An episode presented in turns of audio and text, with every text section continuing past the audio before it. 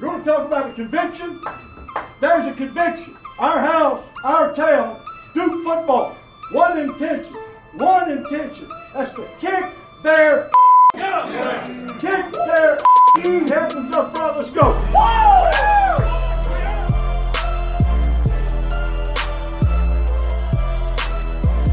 Hello and welcome to what we think is going to be the first episode of the Duke Football Talk Section 17 podcast.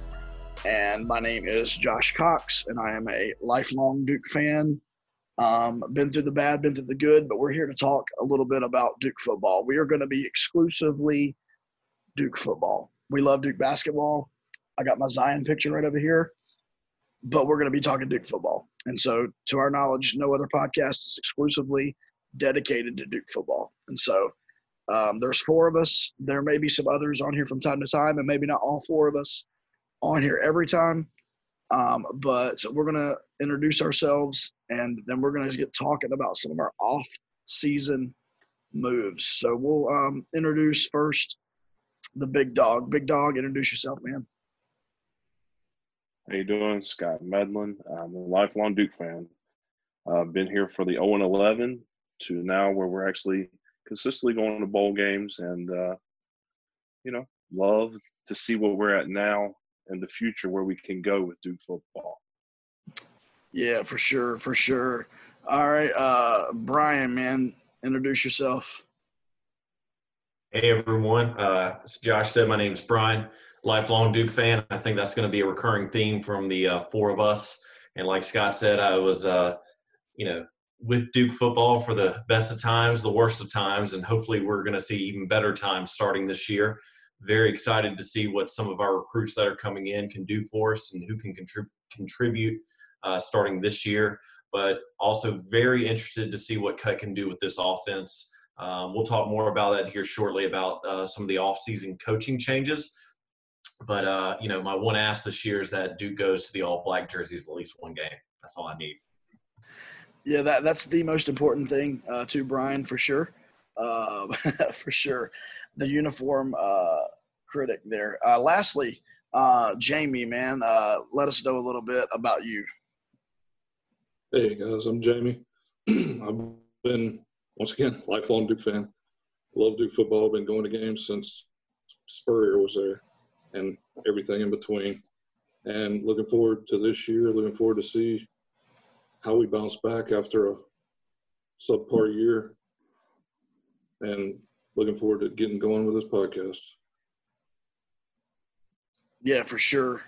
For sure. So, look, we named this the Section 17 podcast, and that's because we are cheap and we have season tickets, us four, and we sit in Section 17 and we sit in the top row because we like to lean up against our backs up against the wall, but hey, we're content with where we're at right now. But yeah, this is our first go at a podcast. We do want to try to bring you some solid content.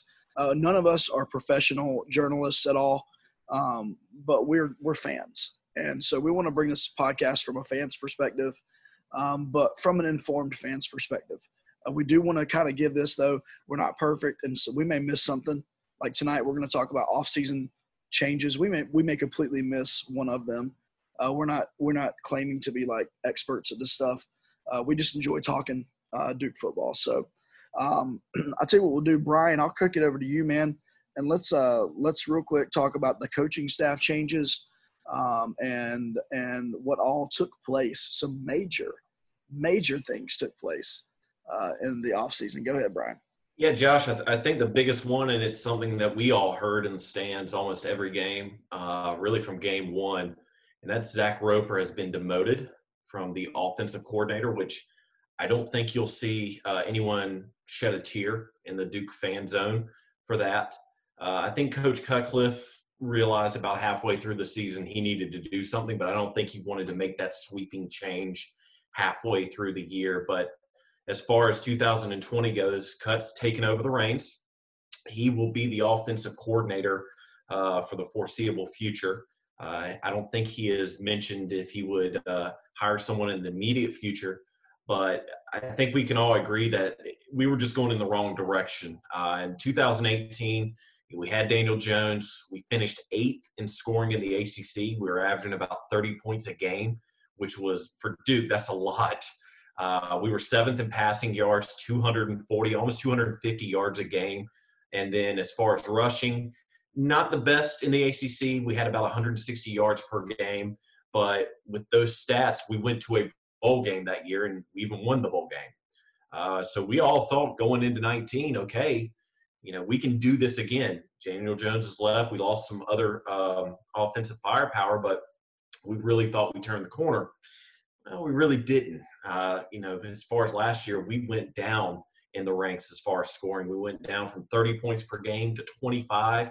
So that put us 11th in the ACC. I'm sorry, you can't really win that many games if you're 11th overall in the ACC, when especially 8 of your games are against ACC opponents. Our passing yards dropped significantly. We were only averaging 180 yards per game. That was 13th best in the ACC. And then we actually improved in our rushing.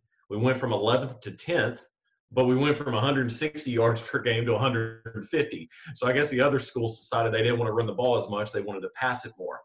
So with all that being said, there's only room for improvement. All we can do is go up. And I think you guys will agree, from what we saw when we saw Cutcliffe with the call sheet in his hands, we saw a glimpse of what he could be doing this year as far as plays go. We've got a lot of potential at the quarterback, which we'll get to later on in this podcast. But I really think we can be very optimistic about what this offense can do this year with Cut at the helm.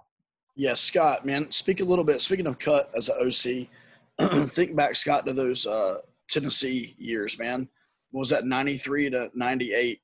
And just, like, thinking about, you know, who he coached and how those teams were.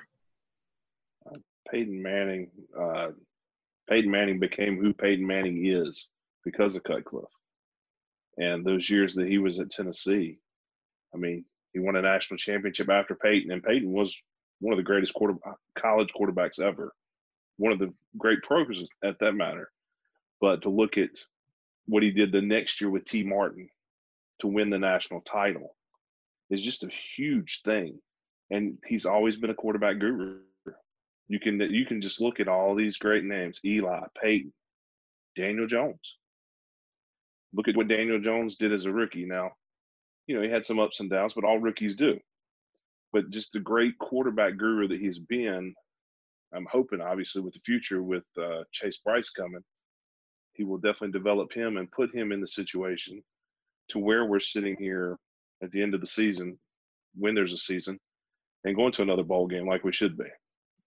Yeah, for sure. And I've even, you know, T. Martin is kind of the unsung guy in Cut's, you know, quarterback tree, but even he's turned into like a brilliant football mind, and I know people are after him, you know, like crazy there. Jamie, real quick, man, let's move to the O-line a little bit, man. Let's just talk through that a little bit, and then we'll pick up from there.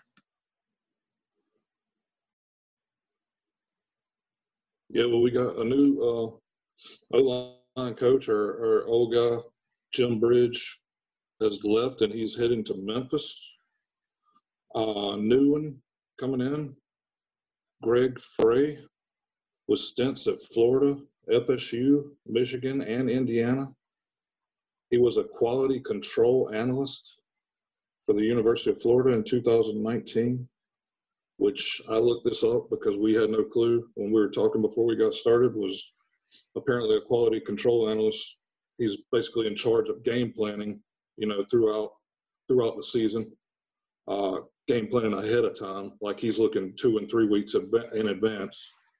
He was the offensive line coach for FSU in 2018 when they had 4,300 yards of total offense and 31 overall touchdowns. So I think it's a good, solid change for us, and look forward to that being an integral part of the offense. Yeah, for sure. Go ahead, Brian. No. It's just one thing that I'm really hoping to see an improvement for that O-line is they allowed 28 sacks this past year in 2019, tied for 86th in the country. So that meant that Quentin Harris was scrambling a lot. And that was not a production of a play that they drew out. So, again, another area that needs improvement. I think Cut realized that. And also Jim went to Memphis. I was surprised by that. I thought he resigned because he was kind of forced out the door, but he was actually offered that job at Memphis. But, again, another area of improvement that needs to happen almost immediately, especially with these young quarterbacks that we have coming in. Yeah, for sure. I agree, Brian. Let me just say this. Y'all know I'm on the Zach Roper. I was on the hashtag Fire Zach Roper list last year. But I have to say this.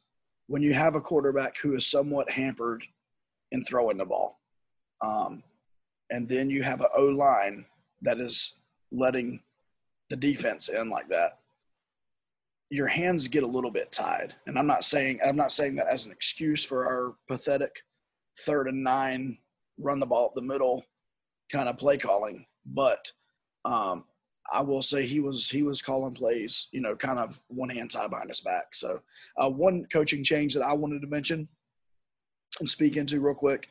And I think initially the hit was really big on this, but the more that we've processed it, and that's Derek Jones leaving the secondary cornerbacks coach for Texas Tech. That is a step up from Duke. And so he got a really good gig. I have to give him that. And at first I was super bummed about this. I believe he's a great recruiter. I know he's an awesome locker room guy. But the more that I think about it and the more that I thought about it, the guy that we got in, Chris Hampton from Tulane, obviously Tulane is subpar to Duke, but their numbers are pretty legit. 12 interceptions in 2019, 2 interceptions returned for touchdowns. And the truth is, I mean, I think back at Duke and, you know, back 7 years ago, that's what we did. I mean, Devon Edwards and other people like that, we kind of made our living there, even Breon Borders and people during those years. And we really haven't had those explosive secondary plays.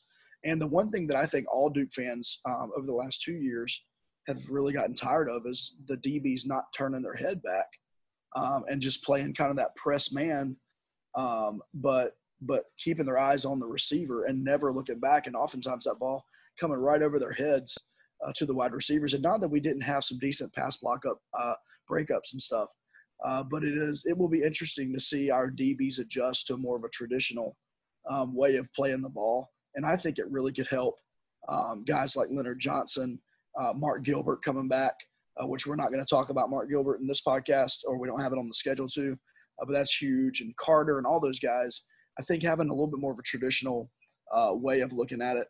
Now, Derek Jones, this is my opinion about Derek Jones. I actually think Derek Jones would be a better head coach than a position coach. I think he's a motivator. He's a recruiter. I actually think he could possibly be who comes back to Duke. Post Cutcliffe.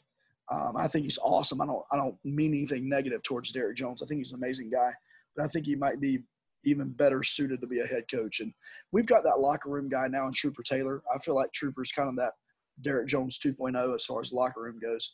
Do you guys have anything to add to the coaching change there?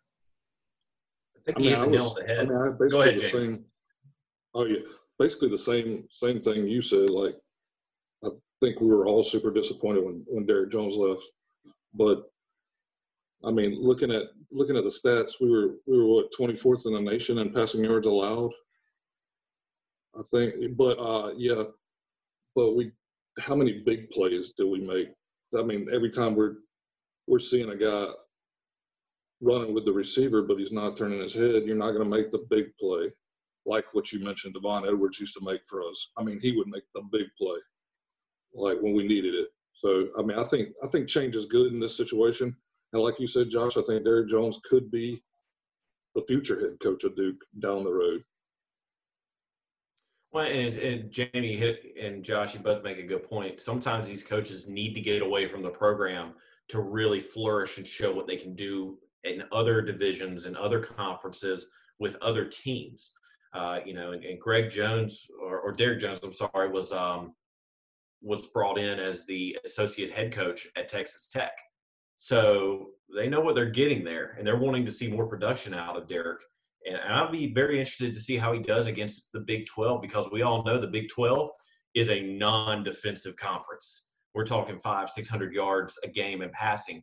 So if he can really lock down some of these high-profile Big 12 teams, he's going to turn a lot of heads in the Big 12. And maybe down the road, whenever Cut decides to go off into the sunset, he would be a strong candidate to come back into Durham. Yeah, I agree, man. And actually, one thing I forgot about our Chris Hampton, and I don't have the stat in front of me, but I saw something. And Scott, maybe you saw this, where Tulane either they led the country or they were in like the top whatever of pass breakups. And I couldn't find that stat somewhere. It seems like I remember seeing that. I'll unmute you there, Scott. Seems like I remember seeing that somewhere. Did you remember that? I remember seeing that. That was one of the I don't remember the numbers, but, yeah, that was one of the major things when they mentioned his name, because that was the first thing, obviously, the four of us thought of was the pass breakups. That is just something that we would just die to see on a Saturday afternoon, and we never saw it. We would just, we're yelling, turn your head, turn your head, turn your head, and they never did. Not that they were going to hear us, but they never did anyway. So definitely the pass breakups. That's obviously he's teaching them to turn and look as the ball's in the air. And that's definitely what Duke has needed for years. Yeah, I got it right.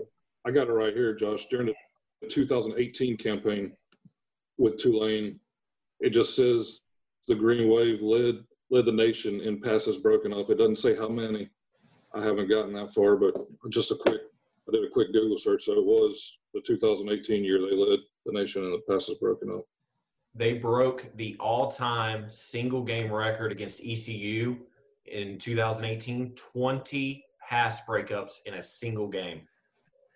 Oh, man, that is incredible. I'll take that all day long. And like I said, nothing against DJ, man. I love DJ. But I'll take some of that. I just look at a bigger DB like Leonard Johnson, who we've played at corner some, and seeing a guy that big being able to turn, and Gilbert, of course, Gilbert was an All-American before he had that major hip injury, and we've missed him now for 2 years. So I think our secondary could really be what it needs to be. I mean, we got Marquise Waters coming back, Leonard Johnson, Michael Carter. I mean, we're set up out there, and I really feel like this could be a good year for us in the secondary. Let's move on. Scott, I'm going to give you first on this one, man. The biggest addition in the transfer portal in Duke history. How about that? Scott, talk a little bit about the big dog coming to town. Chase Bryce is just an unbelievable opportunity. You know, the quarterback that we need, I think, is our future for the next 2 years that we have him. He got a lot of playing time there at Clemson since they were up by so many, and they put Sunshine on the sideline. They put him in, came in and played ball. He's a dual-threat quarterback. In the time that he was in there, he went 50 of 85 with 581 yards completed. He only threw 4 touchdowns and 1 interception. But let's be honest, 4 touchdowns and 1 interception would be great for a Duke fan. We would love to see that every game. So, and honestly, we're like kids at Christmas now. That is our big Christmas present. And as soon as we unwrap it, the first game, we're all going to be excited. Yeah, I agree, man. Even just something as small as, you know, he spent 2 or 3 years in arguably the best program in America there at Clemson with Dabo. And I thought it was really neat, some of the details about how Chase went to Dabo and explained to him what he was going to do. And Dabo actually made the phone call to Cut. To set everything up, which I thought was super awesome. You got some of these schools that are blocking their transfers from staying in the conference and stuff like that. And I just thought that was a really neat thing. There are a couple of things I thought about. I mean, he obviously is used to playing with some superior talent that he won't have here in Durham. And a lot of his play was kind of like Scott said, towards the end of a game. But there was this past year, wasn't it this past year, when he came in and led that comeback? I forget the go ahead, Scott. It was 2 years ago. It was where was it? I forget who it was. It was against Pittsburgh. No, it was like the first game Trevor Lawrence had started after Kelly Bryant had transferred. Yep. Was it Syracuse? Syracuse. That's exactly what it was, Syracuse. And against Syracuse game, I think it was early in the second quarter, Trevor Lawrence got knocked out. Bryce came in, ended up leading the game-winning touchdown drive. And I think he actually scored the touchdown to win it on a draw play. But yeah, there's the dual threat right there. He's good with the football throwing it. He's very smart with the football when he's running it. He knows to get down and get out instead of trying to take another hit and get 3 more yards. Yeah, for sure, man, for sure. And I think he's going to be great. You know, and Cuttis said that the quarterback position is open. You know, we obviously know of Gunnar Holmberg, a local product out of Wake Forest, North Carolina. And we all love him. And we were all wishing Gunnar, you know, would have had a shot last year. But I believe with his knee injury, which by the way, they never elaborated on what that knee injury was. I don't know if anybody ever, you know, dug into that, but had a knee injury. And then Chris Katrinick, I think everybody's just being kind to throw him in there. Nothing against the kid, but I think it's a 2-horse race, you know, starting as soon as they can get back on the field between Chase and Gunnar. And I'll be honest with you, it's not a bad position to be in to have both of those guys. If we think back in Duke historically, some of our best seasons has been when Cut has had 2 guys that he can play in different times. Sometimes that would – honestly, I would feel like it would hurt us in some situations because you'd have a guy like, you know, Sean Renfrey or whoever, Lewis, get us all the way down, you know, to the 10-yard line, and then here comes in, you know, Brandon Kinnett. And I love Kinnett, but I do think Cut has done well with 2 quarterbacks. And so I think if you add in Cut taking over the offense with a fresh quarterback, whether it be what we're assuming is Chase Bryce, I believe that we have a high ceiling, man, on offense. I really do. With our playmakers coming back, with Deion Jackson coming back, Mateo Durant, with our wideouts, you know, not losing a ton. There are wideouts. Shout out Scott Bracey. Gonna miss you, dude. But having a lot of those young guys still in there, and then our tight end Noah Gray. I think Noah Gray could be All-American this coming year, and so I'm looking forward to Chase Bryce. The second one. Brian, if you want to speak to this, because I believe this is super important as well, our second transfer coming in. We've talked about it earlier. Yeah, big Devery Hamilton out of Sanford. You know, 6'7", 300 pounds. He's still got 2 years of eligibility left. So not only do we get Chase to come in for 2 years and help get this program back on the right track, but Devery, barring any injury or unforeseen circumstances, he could be a huge contributor to Greg Frey because he'll be starting fresh too. He was playing last year for Stanford. He was playing into 4 games, and then he got injured. So then he had to redshirt. So one might want to think what could have been had he not been injured. He might still be out west at Stanford. So while it sucked that he had an injury, it's a blessing for us because it made him reevaluate what he wanted to do. Played 11 games, started 6 of them in 2018. He was a 4-star recruit coming out of high school, 10th best in the country, 10th best offensive tackle. So, again, another benefit from us in the transfer portal. This is probably someone we probably wouldn't have even had a chance of recruiting back in, 2015. So I think he's going to bring a lot. He's going to help protect Chase. Or Gunnar, whoever wins that starting role. He's got the experience. You know, he's technically a senior, but with the red shirt and the eligibility that he has left, he's got 2 more years to hone his skills. I think he could be all ACC. That might be way early, but based off of the what I've seen with him coming out of Stanford, if he can stay healthy, that's the biggest thing. He's got to stay healthy. I could see him putting up some helping Duke put up some big numbers, especially in the passing game, even the rushing game too, depending on where they place him on the line. Yeah, and I do think that last year, I mean, you had Jack Wallabout, who was awesome, transfer in, and I think we've done really well with our transfers, the few that we've brought in.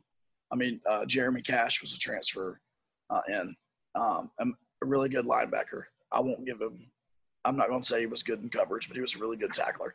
I think the best rule that college football has taken on is that four-game redshirt rule that allows guys to play in four contests and still allows them to redshirt. And I actually wish Duke would take more advantage of it. We're going to actually probably dedicate one of our upcoming podcasts to our redshirts that are going to be playing this coming year, who sat last year or who played four games or less. But I kind of wish Duke would do a little bit more of that and feature some guys for four games, especially because the way our schedule's structured, we could really feature those guys in our non-conference games and get them 4 games of experience before hitting our conference play. But I just think that's been a really, really good rule addition, to college football. Our last one, we won't talk much about him. Jamaric Woods, he's a safety out of Michigan. He's got one more year left. He's a true grad transfer. And he only has one career start at Michigan. But, hey, we know this. Michigan is full of 5-star recruits. So that doesn't necessarily mean the kid's not talented. We know how it goes. The right kid gets in the wrong program and he never sees the field.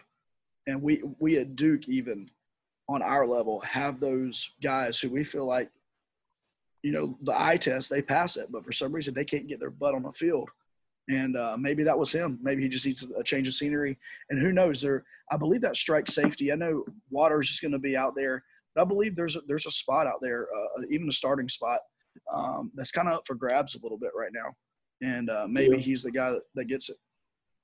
Yeah, I mean, I was going to say he's got good size. I mean, he's 6'3", 210. I mean, who knows? Like you said, playing behind a bunch of 5-stars at Michigan, maybe he gets in and gets with Chris Hampton and really, really finds his path at Duke. So you just never know about these guys. Yeah, correct me if I'm wrong. Wasn't Cash in that same type situation at Ohio State when he came down? So we could see him. It's only for a year, but still, every game counts, especially getting back to where we need to be. And one thing I wanted to mention is going back to Chase really quick, guys. Is one thing that's an advantage for him is the majority of the teams that we're playing against this year, he's already played against. Now, true, it might have been their second or third string defense, but he already knows what kind of sets they're going to come, what they're going to bring, and stuff like that. This isn't going to be like Devery Hamilton coming from the West Coast all the way to the East Coast. Maybe he's played one or two of these ACC teams, but with Chase, I mean, looking at last year, he played the majority of the teams that we're playing this year coming up, Charlotte State, obviously your ACC schools. So I think he's already got a step ahead heading into this 2020. Yeah, for sure. I agree 100% with that. Let's move on real quick, guys, to our recruiting. And I'll be honest with you, football recruiting is a tough thing for me to follow. I can follow other sports. We're not going to mention other sports in this podcast, but I follow other sports recruiting a little bit closer. But football recruiting, the nature of it in college football, there's a lot of verbal commitments and then a lot of flips and decommits. I mean, we've seen it at Duke. I mean, we've just thinking about Jack Sears flipping to USC and then losing. We're not even going to mention his name. Losing the former quarterback in Chapel Hill, the two-hand pass. Of course, now he's turned into a heck of a linebacker, but hey, but we did lose him on the flip. But let's talk through a little bit about what we have coming in. Obviously, this class is kind of, quarterback in football always gets the, it's the sexy pick, right? It's always the first one, but there's a couple of, I think, some really potential for some solid guys coming in. Scott, man, you want to go through and pick out a couple of them on our list, and you can go ahead and take the, what was his dad? His dad was some take the soap star, Scott. Yeah, soap star. That's it. Go ahead, take the young and the restless, Scott. You got it. All right. See, we got Luca DeMint, I believe DeMint is correct. If I'm wrong, I apologize. the number 18 quarterback, who was also three-time All-American selection there in high school. 6'3", 185 from Santa Monica, California. Compiled 6,787 yards with 70 touchdowns, which is pretty doggone good for anybody. So definitely think he's going to need a year to put a little meat on his bones, maybe red shirt. But still great arm, very good player. Then we have Malik Bowen, a wide receiver coming in from Mount Juliet, Tennessee, 6'3" and 195. Now, that's kind of the one thing we've heard with a taller receiver. We've not gotten them the football over the last couple of years. Aaron Young, we see you, Aaron Young. Over. Aaron Young, we see you, bro. Yeah, Duke is the only team in America that has a 6'5" wide receiver that throw a fade pass to a 5'8" guy on the goal line. But anyway, that's neither here nor there, and that's a look, man. It didn't matter, man. They were gonna throw it to those 5'8" guys. I'm not gonna say anymore because like some of those 5'8" guys' parents are they're good followers of us. And we love them, but still don't know what was going on there when you could throw it up to AY and you throw it up to somebody else. That's the truth. But Bowen was the number 24 overall prospect, the number 3 wide receiver. He had 1,241 career yards on 72 receptions with 15 touchdowns, which is pretty doggone good for a high school. So, you know, looking at the youth there, and we kind of go on the opposite end with Jontavius Robertson from Gray, Georgia. He's 5'11" and 190, so probably a little scat back, screen pass, man. But he compiled 2,500 yards receiving and 23 touchdowns in his final 3 seasons, I'm sorry. He was a Region 4 5A All-Region Athlete of the Year, and he also lettered in track and field, which has actually worked out for Duke in the recent years. We've had our DBs go over to the track. Matt Daniels was one of them that I can think of that had a very good career in track. So, you know, looking at athletes is kind of where the road we're going down, where in the past we may not have got – we've got players. I think we're now getting a little more closer to the athletes, which is definitely something in Cutcliffe's system that we can use.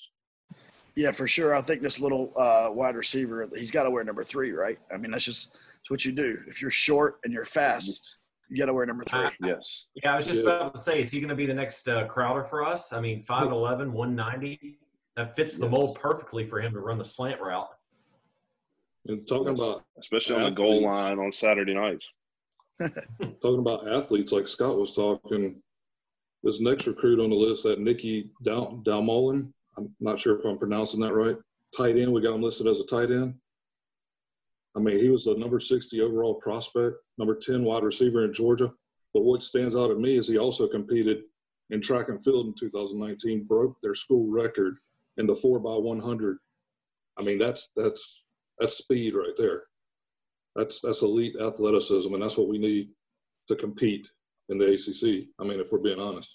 No doubt. And the next one too, Jamie, that guy you just mentioned, and then Cole Finley out of Massachusetts, who was the number 33 tight end in the nation. Man, I feel like those are the two guys that honestly, as I was going through this list, those are the two guys who stood out to me because I feel like we have really featured that tight end, and we featured more than one of them. When Cut has more than one tight end, he's not afraid to use more than one. And man, I love both of those guys for sure. Go ahead, Brian. No, I was just going to say, I think with both these tight ends coming in, you were mentioning earlier, Gray could be an All-ACC prospect. These guys are going to push Gray. One, because you got Dalmolin, like Jamie was saying, is fast. So you got a lot of guys focusing on Gray in the tight end role, but Dalmolin, he could be technically a 5'6" wide receiver on the field with his speed. But then Cole Finley, he's got height at 6'6", 240. He's a big boy. That's Gronk right there, just a little bit shorter. So you put him and Gray on opposite ends of the line. That could be very interesting, a two tight end set for some of these passing plays. Yeah, I agree. And we can't forget is it Jacob Marweed. I'm not sure how you say his last name, Marweedy. He was, I believe, the second or third highest recruited football player we have ever brought into Duke. He's a big tight end. He has never gotten his shot. He's never gotten a shot. He's one of those guys that maybe he's the right guy in the wrong program. I'm not sure. But I really feel like that tight end crew is going to be stacked. I mean, stacked this year. And maybe is exactly what we need for a guy like Chase. First year in the program, first year cut, calling plays for a while. He hadn't done it in a while. Or he hasn't officially done it in a while. But I believe it'll be interesting to see him maybe use those tight ends as his safety net, which I think is great for a quarterback. Mm-hmm. Cool. Moving on. Scott, pick back up, man. I think we were just done with the tight ends. Yeah, pick back up, man. The big boy, Scott. You're the big dog, man. Pick back up at the big boys. This does seem to be my expertise in the big boy department. We got Graham Barton, offensive lineman from Brentwood, Tennessee, 6'5", 300 pounds, number 14 offensive guard in the nation, the number 9 overall prospect from the state of Tennessee, which, you know, they're growing big on the O-line over in Tennessee. Helped his team to go to 41-13 during his 4 years, and he had a state title appearance there in 19. So seems like he's had a pretty good career. We also brought in Caleb Perez from Pearland, Texas, 6'5", 295, another place they know about offensive linemen in football. He was ranked by 247 Sports as the number 78th offensive tackle overall. He led it all 4 years in track and field. I'm pretty sure that's a discus, but still. Hey. That's a big, strong boy. It doesn't matter. As long as it's track and field associated with a 6'5", 295-pound offensive lineman, it don't matter. He's got quick hands. Well, and what that tells me about the kid is that what it tells me about him is that it looks like I like these kids who don't just want to specialize in one thing. I mean, it looks like these guys that are running track and doing different things, it shows you they're well-rounded guys. And I think that's great, man. I think that's good, especially for your O lineman, man. That's probably the smart, other than quarterback, it's probably requires the most intelligence and maybe the most athleticism in some ways, on the offensive side of the ball. But that was all of our offense. Well, it's not all of our offensive guys. I got one. I'm going to take this one, man. This is close to my heart here. So go ahead, Brian. Did you want to say something about the others? No, I was going to say this is your boy. You have been talking about him all day long, Josh. So please, the floor is yours. Yeah, so here's why. So I became the biggest AJ Reed fan last year.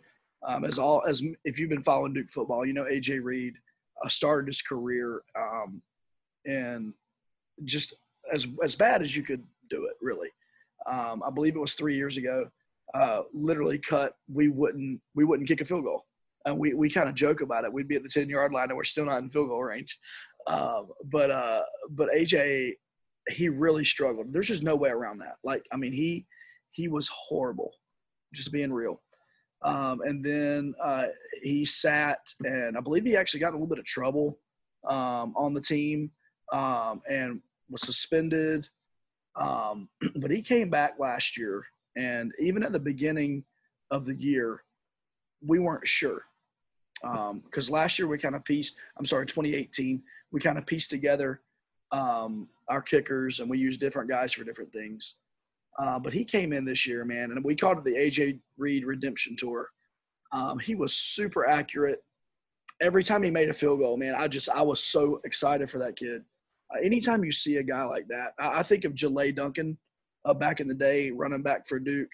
He had some issues, and I believe he got suspended for a year or for some amount of time, but he came back. And whenever those guys do that, man, there's something about that to me. I absolutely love rooting for guys that are willing to stick it out. And so that was A.J. Reed. But A.J. is a grad transfer, and you really can't blame him. I'm excited for the kid. He announced where he's going. I can't remember off the top of my head where he ended up. Maybe it was like Wisconsin or something. Nebraska, I think, is somebody wearing red. I think it was what's in my head. But anyway, so who we brought in, we actually brought him in last year His name's Charlie Hamm, and he redshirted in 2019. Hamm is supposedly legit. So he was the number 7 ranked kicker in the 2019 recruiting class, ESPN says. And here's all you need to know. If you are around high school football much, which I'm not as much as like Scott, but the fact that my man made multiple field goals over 50 yards in high school. And what you got to think about in that is you got to have a guy that can actually snap the ball properly, and you got to have a good holder. And then you got to have guys that can block long enough for you to get that field goal off. And for him to hit multiple, I believe his long was 54 yards in high school. I'm pumped about having kind of a jack of all trades guy. And I believe he's going to do everything for us in the kicking game. And so Charlie Hamm is his name. Anybody know anything else about Charlie? Scott, go ahead, man. Well, I was just going to comment on the AJ Reed. He is going to Arkansas. He's going to be a Razorback. That's where the red was in my head. I knew it was somewhere that was red, and they're close enough. So he might be rethinking that decision after their year last year. I was going to comment on your new coach. Go ahead. I was going to comment on Charlie Hamm, just saying, you know, anytime you can, like Josh said, anytime you can kick 50-plus yard field goals, I have the utmost confidence that he's going to be able to do it at Duke, and I think he'll end up. I think it's the type of kid. I watched some video on him. I think it's the type of kid that you'll end up seeing play on Sundays one day. Yeah, kind of like Ross Martin should be doing right now. Absolutely exactly. No reason why, with all the mess of NFL kickers, why Ross Martin couldn't land a job.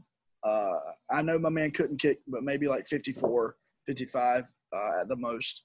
But still, there's something to be said about an accurate kicker. And give me an accurate kicker that can kick 50 yards, and I'll pay him if I'm a GM. So let's move over to the defensive side, and this is kind of where we'll conclude tonight. Not as we don't know. Defense is one of those things. We see guys flip from being a DB to being a running back.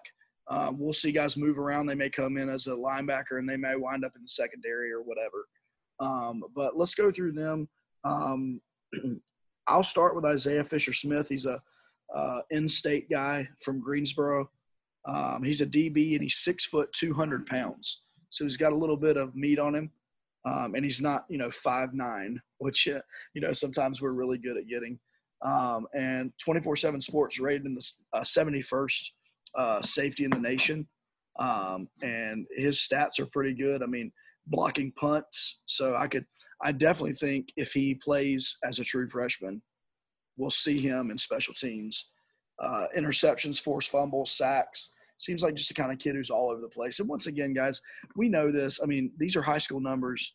I think offensive high school numbers are a little more stable, and they tell a little bit better. Defensive high school numbers, I mean, really depending on the level of competition you played.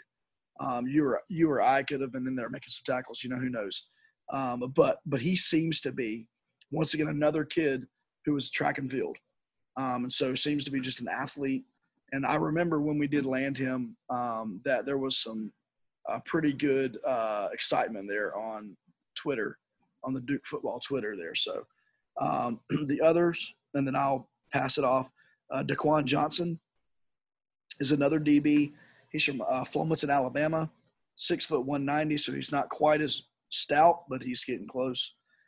Good numbers. He's both sides of the ball guy. He played offense and defense, and so we really don't know where he'll end up. But he's listed as a DB. I do think this. Jalen Stinson's the last DB. He's a shorter guy, 5'8", 170. But he's the 62nd ranked athlete in the nation. His numbers are gaudy, 221 tackles, 4 interceptions, 8 touchdowns, 2 forced fumbles, blocked field goals, defensive player of the year for 3 years, all region, all county, everything. I wanted to take those 3 DBs because I wanted to make this point. I think it's important. We talked about Derek Jones earlier. And as of right now, none of these 3 guys have flipped or decommitted. And I think that's important. because, you know, whenever you have a coaching change, you always run that risk of, obviously, Derek was probably the lead recruiter on these guys, or if he wasn't the lead recruiter, he was the guy, he was the closer for them. And so I think it's really cool we're getting these three secondary guys, even though we had a coaching change there in the secondary. So let's see, pick up from there. Whoever wants to go, man, let's go through the rest of these guys. Well, we got linebackers next, Josh. Starting off with Christian Hood, out of Missouri City, Texas, 6 feet, 210 pounds. Probably needs to gain a little bit of weight, but, you know, again, coming out of high school, these things happen. He was ranked by 24/7 Sports as the number 63 outside linebacker nationally. So you're starting to see a trend here. You know, that's one thing I wanted to mention. In years past, we would get 2 to 3 star recruits, but they wouldn't have any national recognition. Everyone that we've reeled off tonight has gotten some type of national recognition. Now, mind you, there's tons of recruiting websites these days, but still the fact that we're in the top 100, if not the top 50, with most of these recruits, both on both sides of the ball, that tells you where we're going and where we can go. You know, we can keep building this recruiting program back up. But again, it's just in his career for Christian Hood, 210 tackles, 17 sacks in his career. Man, those would be good numbers right now at Duke if we can get some of that action. So he could really contribute early on. Then you got Dorian Moosey out of Detroit, Michigan. I did a double take when I did my research because it said he played at the University of Detroit Jesuit. That's actually a high school, not a JUCO college. I checked my facts before we went on. But 6'2", 215, again, good height. Probably need to add some weight on. Rivals.com put him as the number 57 outside linebacker nationally. Again, nationally recognized players coming into Durham. Just his senior year alone, last year, posted 10 sacks and 6 forced fumbles. Again, stats that we would love to have in Durham every Friday, Saturday that we would play a game. And as a junior, he had 85 tackles. So we've got some good recruits coming in to work that linebacker line. And then I forgot Ryan Smith out of Ackworth, Georgia, 6'2", 210. Again, good height, needs to add a little bit more weight. Yet again, ranked by 24/7 Sports, 70th best inside linebacker nationally. For his career, 393 tackles, 3 sacks. He even intercepted the ball a few times. You don't see that from linebackers that much. That tells you he's very aware of where the quarterback's going to throw the ball. 4 forced fumbles. And the big thing, I mean, he's been named Defensive Player of the Year, all region, all county. So he's got a lot of accolades coming in with him. But, I mean, this right here, this linebacking core that we have coming in, you know, maybe in the next year or two, they could really be posting some strong numbers with this defense that we already have set here in Duke. Yeah, for sure. Scott, I'll be interested to hear your feedback. I don't know if you've ever seen, if you ever saw this kid from Knightdale, the D lineman and Aeneas Peebles, if you ever saw him or what you know about this guy. Let's see, sorry about that. I've never seen him. I've heard the name, Aeneas Peebles from Knightdale. The D lineman, 6'2", 265. Rated by Rivals.com as the number 48 defensive tackle in the nation, the 15th overall recruit in the state of North Carolina, which is unbelievable for Duke. He compiled 195 tackles, 27 sacks, 20 quarterback hurries, 2 blocked field goals over the last 2 seasons. And this past season, he was selected as the 2019 4A Defensive Player of the Year, which is unbelievable. And I don't believe we've got anybody in state like that in years. It's been a while. And I wanted to, Scott read through the stats quickly. In the last 2 seasons, 27 sacks. That's an incredible number. And once again, if you want to think about, you know, who he's played in high school, it's a 4A player. And so he's not playing cupcakes. We know a little bit about the high school football landscape around here. And so, he's not playing terrible teams at all and putting up just gaudy numbers. And I'm super pumped that we landed this guy. I mean, I was really excited about the last few recruits that we got defensively. I mean, those Peebles, like you said, I mean, 27 sacks. That's insane for anybody. Like, I don't care where you're playing. And he's just straight up bullying whoever he's going up against. So, I mean, that's good to see. And to speak from what Brian had said before, all these guys are getting national recognition too. Like this next guy, Michael Reese, another defensive lineman. He was ranked by ESPN as the number 31 overall prospect, the number 4 defensive tackle in Tennessee. So we're going into Tennessee and taking the number 4 defensive tackle. Like, that's pretty impressive recruiting. 85 tackles, 25 tackles for loss, 11 sacks, forced fumble, and 2 fumble recoveries over the final 2 seasons. So pretty impressive stats there from Michael Reese as well.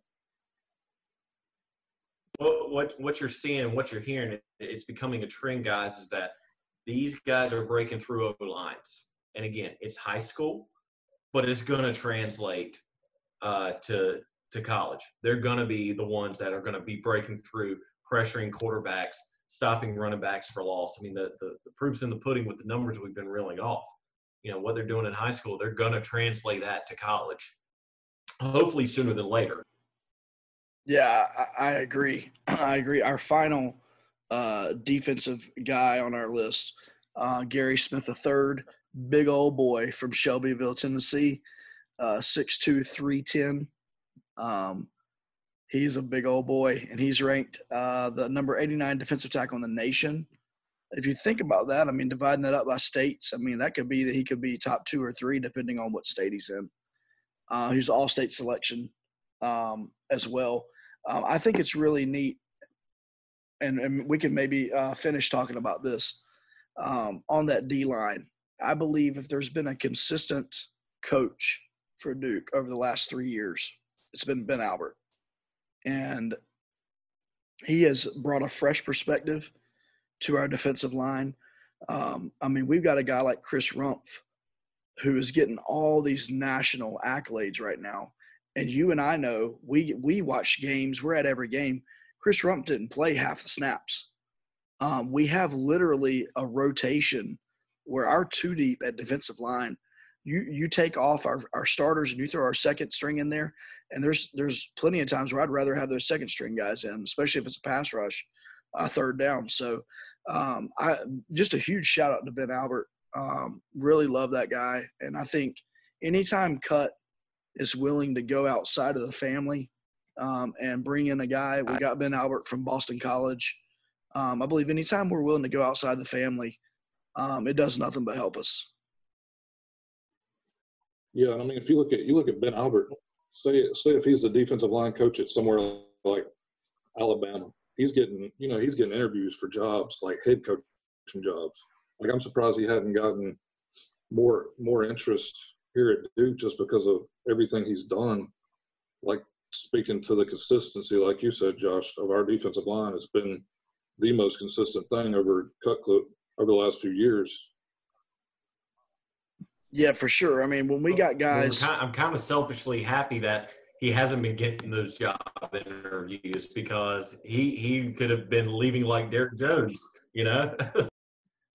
Yeah, for sure. I just hope we're paying our assistant coaches. I haven't looked at the breakdown compared to what other schools are paying them, but that's the only thing that keeps these guys around is if they have a comfortable living and maybe they got kids in high school that they want to finish out their schooling or whatever. But, you know, you can't blame these guys. You can't blame DJ for – you know, seeing an opportunity at a bigger school with a bigger salary. All these guys have, you know, their professional goals that they want. And I know Cut is huge on loyalty. So I don't ever think that these guys are leaving with a bad taste in their mouth either. I think they know that Cut is super loyal. In fact, I believe we would argue that maybe he's too loyal since certain people are still on payroll within the coaching tree.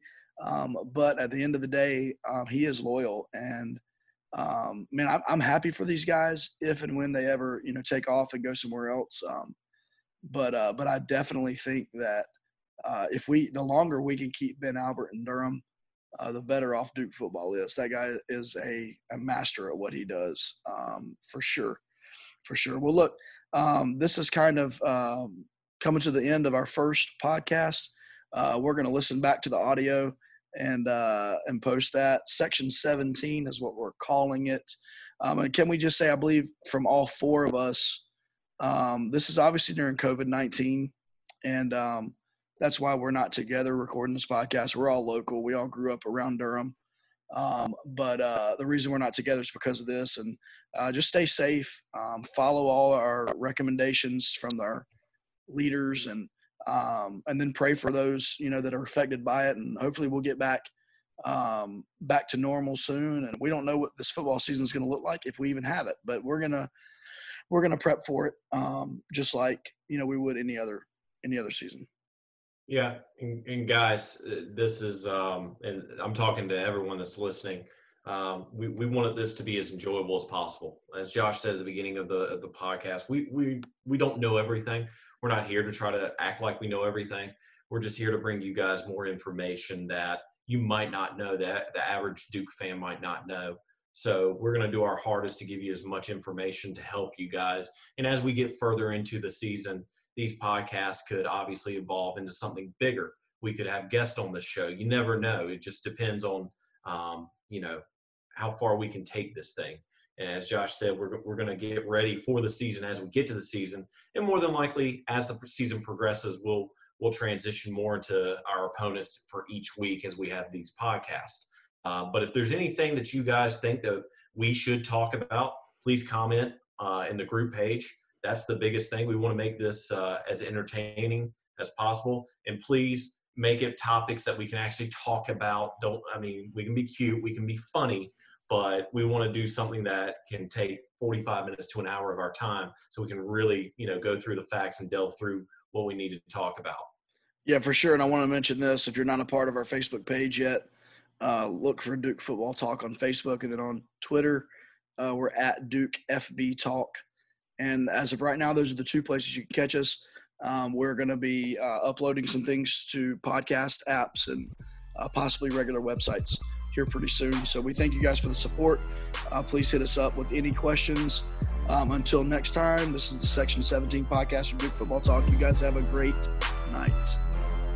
Your energy and your effort was outstanding. I mean, outstanding.